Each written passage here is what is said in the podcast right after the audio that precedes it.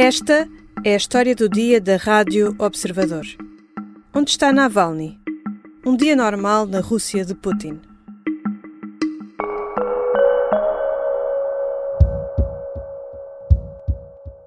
о чем говорили наши оппоненты на протяжении веков. Россию нельзя победить. Ее можно только развалить iznutri. Depois de ter sido interrompida no ano passado por causa da guerra na Ucrânia, Vladimir Putin retoma esta quinta-feira a longa conferência de imprensa anual transmitida na televisão e também a linha aberta com perguntas de cidadãos russos. Uma grande encenação que se segue ao recente anúncio de que se irá recandidatar às eleições presidenciais de março e também à revelação de que se desconhece o paradeiro do dissidente russo Alexei Navalny. O que se espera do discurso de Putin e onde se espera encontrar Navalny? A guerra na Ucrânia já não afeta a popularidade do presidente russo? Vou conversar com Pavel Elizarov, exilado político russo a viver em Portugal. Eu sou a Teresa Abcacis e esta é a história do dia de quinta-feira, 14 de dezembro.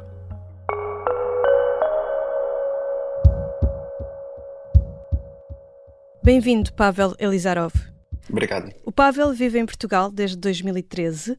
Não pode voltar à Rússia porque tem um mandado de captura sobre si e até já esteve preso lá antes de sair do país. Continua a acompanhar a situação na Rússia?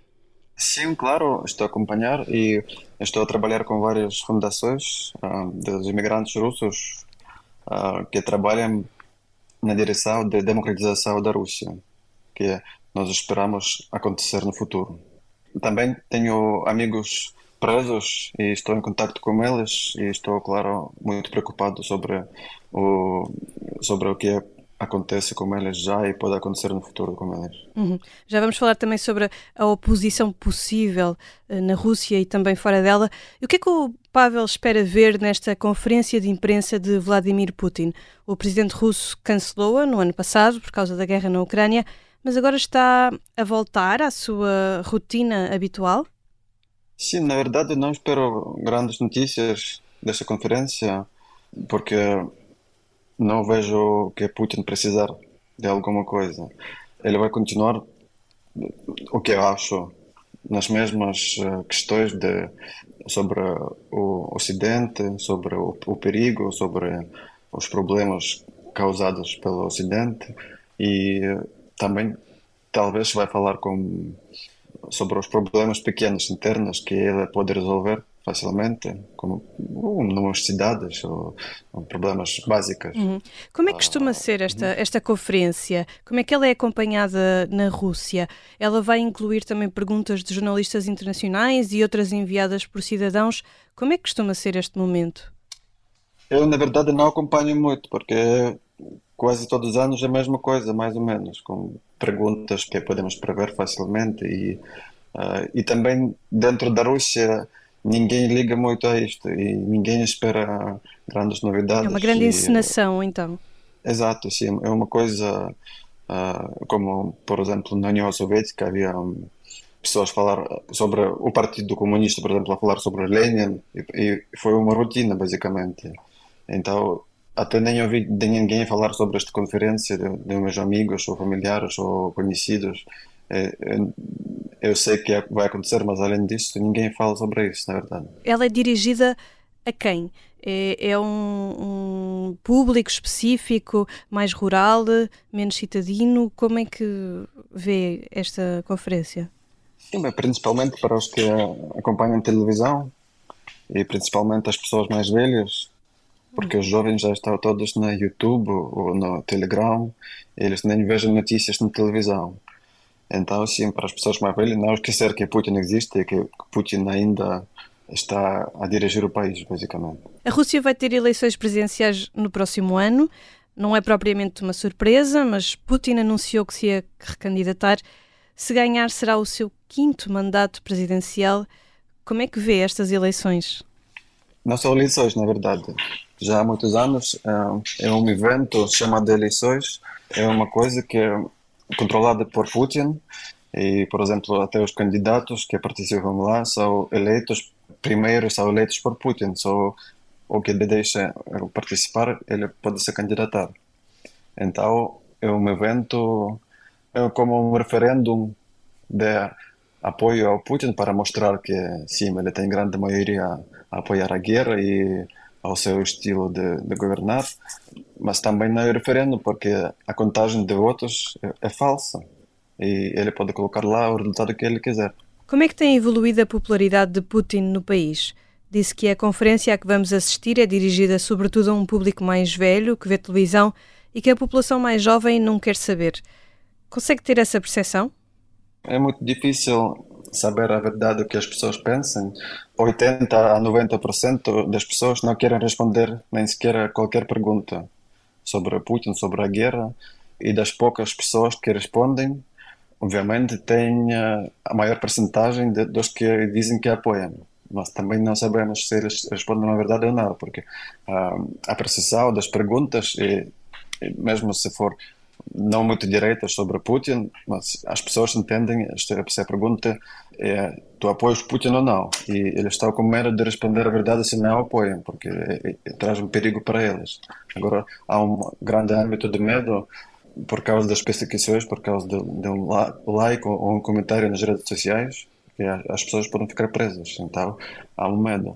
Mas mesmo as fontes oficiais, sociologistas de Putin, eles confirmam que não existe, que, por exemplo, há algumas semanas, um, um sociologista principal da Rússia, uh, da FOM, disse que os apoiantes da guerra, mesmo os que apoiam guerra agressiva, ele não disse nessas palavras, mas uh, foi este sentido, que é entre 10% a 15%.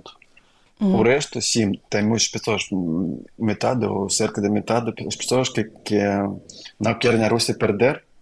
Mas isto não significa apoio das ações militares ou apoio da política de Putin. É apenas um mero também do país perder e causar uh, os danos para o bem-estar deles. E a economia russa? A guerra na Ucrânia e as sanções impostas pela comunidade internacional não tiveram o impacto esperado e a Rússia parece até ter normalizado uma economia de guerra. Exato, sim. Uh, por exemplo, o orçamento do Estado russo para o próximo ano já inclui muito mais produção militar. Acho que cerca de 30% do, uh, do orçamento é para destino militar. E, e, as pessoas ficam cansadas disso, mesmo sabendo que as sondagens não são um espelho da sociedade. Há tendências que, obviamente, podemos ver que as pessoas ficam cansadas. E isto traz perigos adicionais para o regime de Putin. E isto é razão principal, por exemplo, porque ele não faz mobilização de novo, porque isto vai causar um descontento muito grave. E já vemos, por exemplo, os protestos dos, das mulheres, dos soldados que estavam lá na guerra uh, durante muitos meses, quando o próprio Putin disse que eles voltam, se vêm lá dois ou três meses se voltam, mas ficam lá um ano sem prever o fim. E isto é muito pesado para elas e para as famílias delas. Então, é mais uma coisa que Putin vai ter que lidar com e traz mais perigos para ele. E acha que pode uh, influenciar ou uh, trazer mais cedo o fim da guerra? Por exemplo, imaginemos um cenário que é agora congelamento da guerra. O Putin pode fazer disto uma vitória porque na verdade o, a população da Rússia eles não se preocupam sobre a Ucrânia, sobre regiões novas. Ninguém quer mais território, na verdade. Não é verdade que os russos querem um império soviético de novo. É apenas uma fórmula que Putin usa para propaganda. E se, por exemplo, a Rússia perder agora alguns territórios, que do Donbass, por exemplo, Lugansk, a população da Rússia não vai se preocupar sobre isso. E Putin, mesmo como um pequeno território, ele pode proclamar uma vitória na guerra e continuar a oprimir e continuar no poder. Por exemplo, acabar a guerra na Ucrânia agora, a economia russa continua a produzir armas.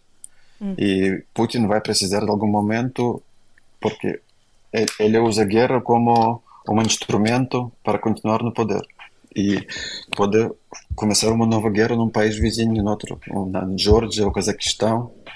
Eu tenho certeza que existem estratégias para isso dentro da, da equipa de Putin. Já voltamos à conversa com Pavel Elizarov, exilado político russo a viver em Portugal. Na segunda parte, vamos falar sobre a oposição na Rússia e sobre um dissidente em particular, Alexei Navalny.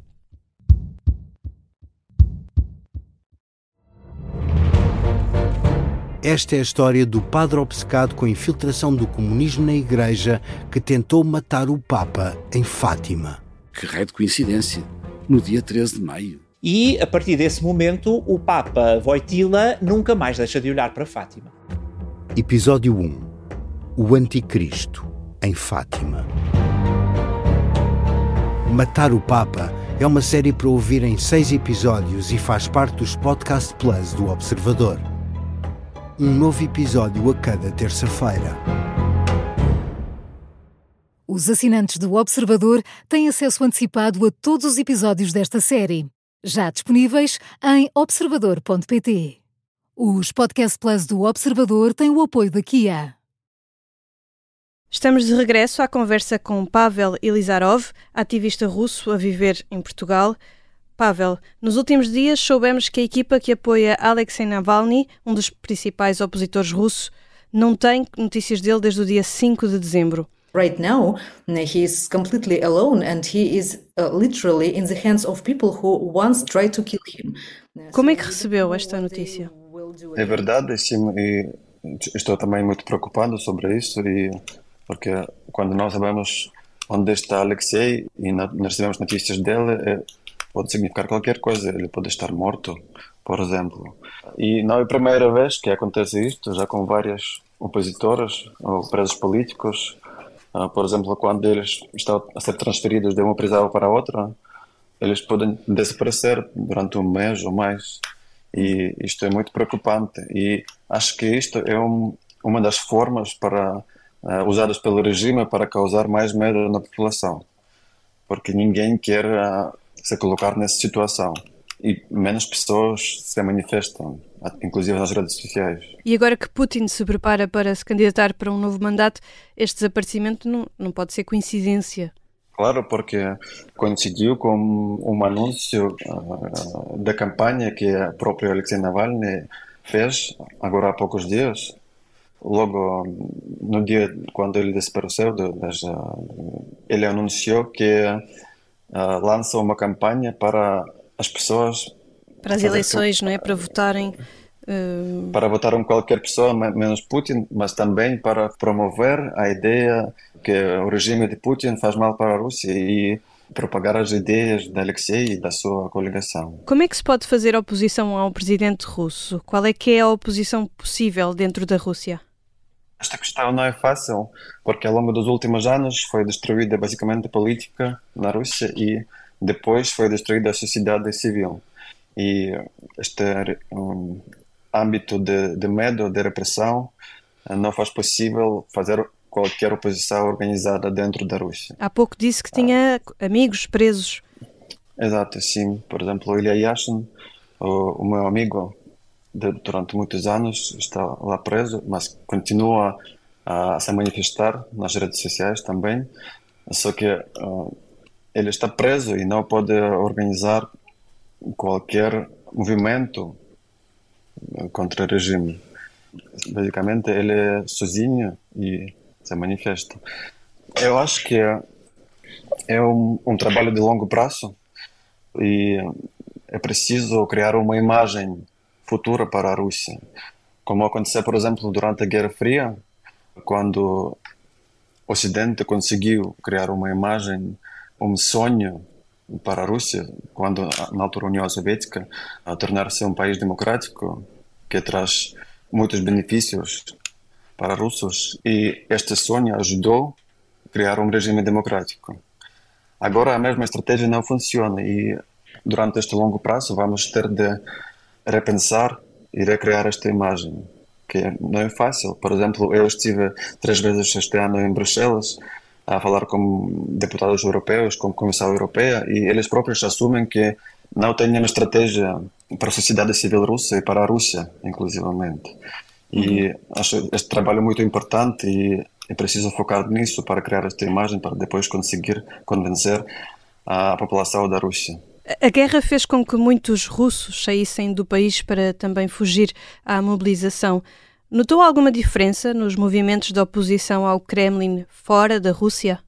Uh, sim, por um lado, caiu um pouco em termos de, por exemplo, como uma mobilização em setembro do ano passado, chegaram muitas pessoas para a Europa e há esperança que esta guerra pode acabar rapidamente eles voltam para a Rússia e continuam a vida de costume.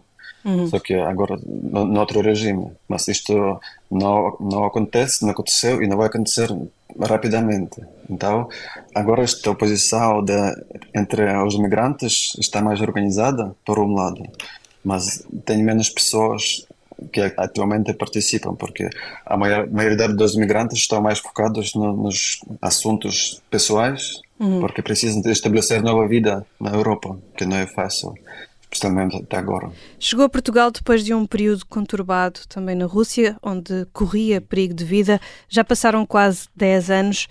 Alguma vez sentiu que a sua segurança foi posta em causa? Eu primeiro mudei para, para a Ucrânia e na Ucrânia senti insegura, insegura porque na altura o presidente da Ucrânia foi uh, Yanukovych, amigo de Putin, e já aconteceram uh, uh, situações perigosas e mudei para Moçambique e depois mudei para Portugal. Em Portugal me senti muito seguro porque já sabia que é um país, um dos países mais seguros do mundo e continuo a sentir assim. É, só uma vez, quando uh, foi uma situação com os meus dados enviados pela Câmara Municipal de Lisboa para a Embaixada Russa e para o Ministério de Negócios Estrangeiros russo, quando eu percebi que, que há também perigo aqui, porque eu sei muito bem que o regime de Putin é perigoso e primeiro até pensei que ele pode ter alguns agentes aqui eh, infiltrados no governo português, mas uh, depois percebi que isto foi apenas uma situação de despreocupação, que logicamente quando uh, não acontece nada no país, não, não existe tanta preocupação de segurança. Mas continuo a sentir-me bem e, e, seguro aqui. Tem esperança? Estou a Portugal por me receber aqui. Uhum. Tem esperança de um dia voltar à Rússia? O que é que tem de acontecer para algo mudar? Ah, sim, eu gostava de voltar. Agora está mais adiado porque não vejo isto acontecer nos próximos anos. Mas quando a Rússia voltar a caminho da democratização, que eu acho que inevitavelmente acontece, eu gostava de voltar também para ajudar com isso. Só que o regime está sempre mais duro e acho que mesmo se Putin morrer ou houver um golpe de Estado, a Rússia não consegue voltar logo a um caminho democrático. Então vai ter de passar de um, um período de transformação que uh, faz o regime ditador mais suave e vai enfraquecer o regime para depois só acontecer a democratização. Então, só nessa altura é que vejo possível voltar. Obrigada, Pavel. Muito obrigado, Pavel Elizarov é um exilado político russo que vive em Portugal há 10 anos. Esta foi a história do dia. A sonoplastia é de Diogo Casinha, a música do genérico é do João Ribeiro. Eu sou a Teresa Abcacis. Até amanhã.